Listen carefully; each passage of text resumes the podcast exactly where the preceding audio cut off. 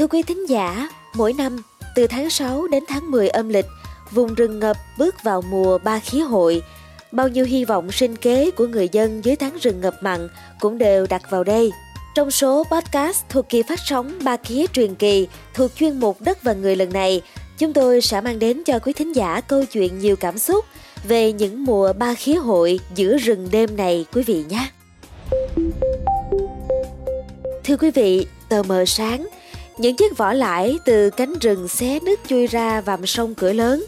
Con sông vắt qua một phần bán đảo Cà Mau, nối biển Tây và biển Đông. Trên ghe, những dáng người trùm kín áo cao su để chống lạnh, bên những chiếc canh nhựa chứa ba khía.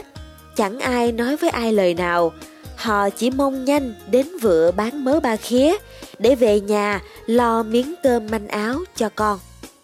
Một đêm trắng trong rừng ngập, cái lạnh của sương gió len lỏi vào người hai mia. Mười mấy năm sống bằng nghề bắt ba khía, với anh thì mùa ba khía hội chính là mùa Tết thứ hai. Hàng năm cứ vào tháng 6 đến tháng 10 âm lịch, mùa nước rong, giống loài ba khía rời nơi trú ẩn để tìm bạn tình. Đêm rằm hoặc 30 tối trời, hải triều dân cao cũng là những ngày bội thu của dân Bắc Ba Khía.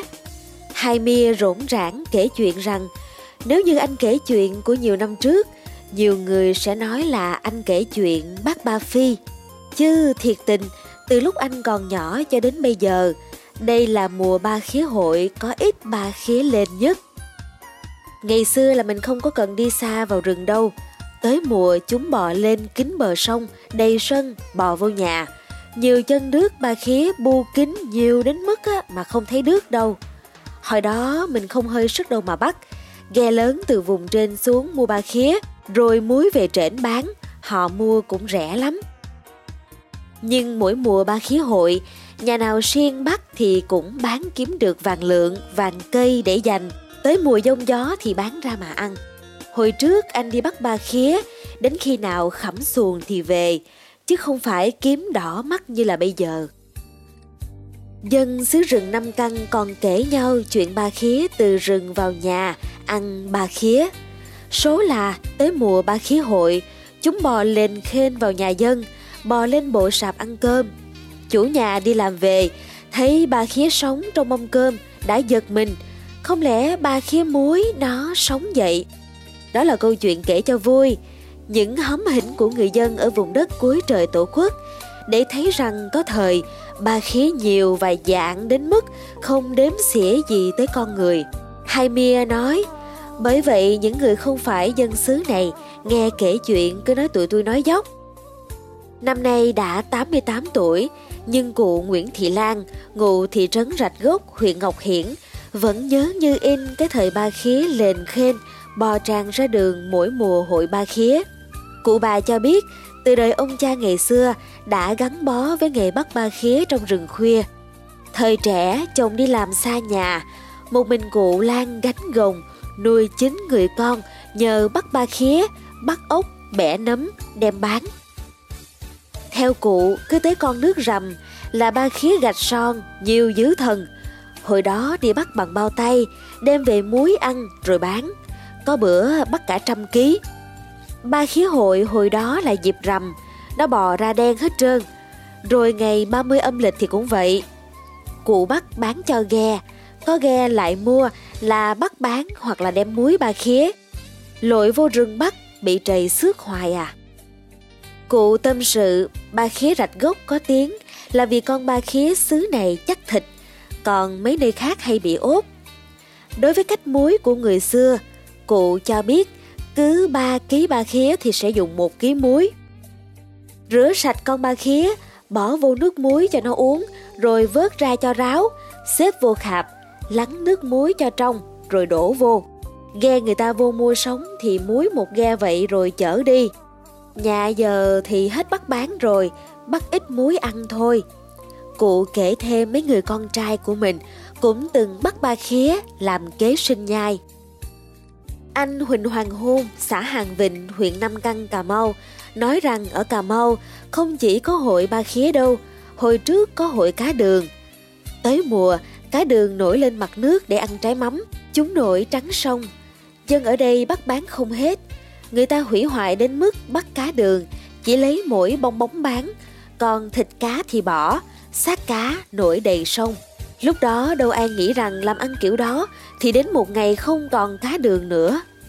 Mà thiệt, con cá đường nhiều vô số kể trên sông cửa lớn ngày trước, nay đâu còn nữa. Hội cá đường cũng vắng lâu rồi. Đến hội cá kèo, mùa tôm tống cũng không còn như xưa. Giờ còn mỗi hội ba khí vùng rừng Cà Mau này. Nhưng năm nay bắt đầu thấy dấu hiệu không vui rồi.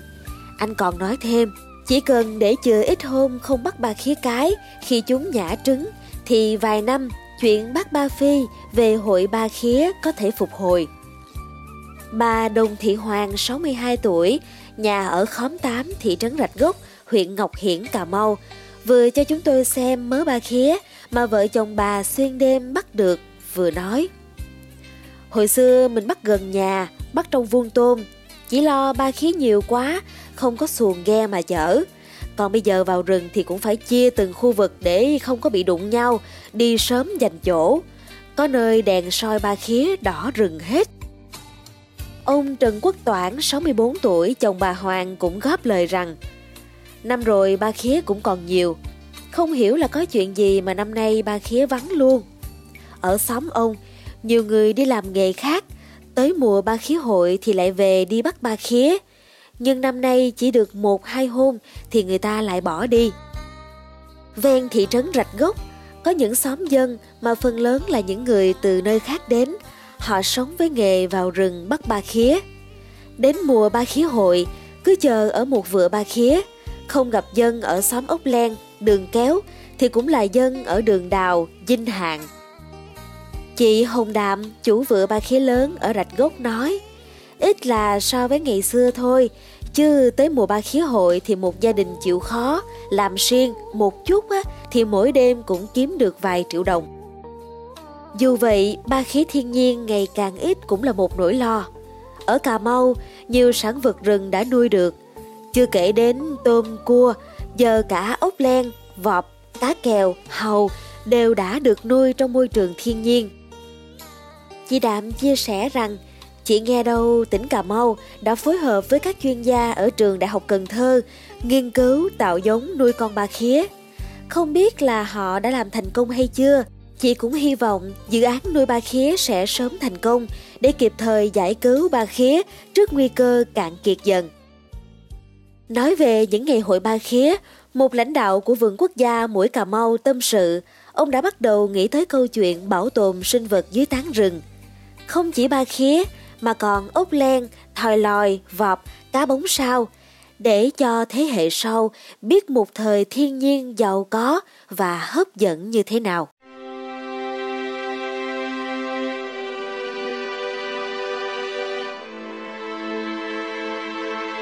Thưa quý thính giả, mong là với số podcast ngày hôm nay đã mang đến cho quý vị những câu chuyện nhiều cảm xúc về một mùa hội ba khía giữa rừng đêm Số podcast tiếp theo trong kỳ phát sóng Ba Khía truyền kỳ lần này, chúng tôi sẽ mang đến cho quý thính giả câu chuyện vô cùng thú vị về vợ chồng anh Miên tại vùng đất này đã xuất khẩu thành công riêu ba khía đạt chuẩn ô top đầu tiên và duy nhất đến nay tại Cà Mau. Rất nhiều câu chuyện đầy cảm xúc về một vùng đất và chân dung con người tại nơi đây sẽ được truyền tải qua chuyên mục Đất và Người. Xin mời quý thính giả cùng đón nghe. Còn bây giờ, xin chào tạm biệt và hẹn gặp lại.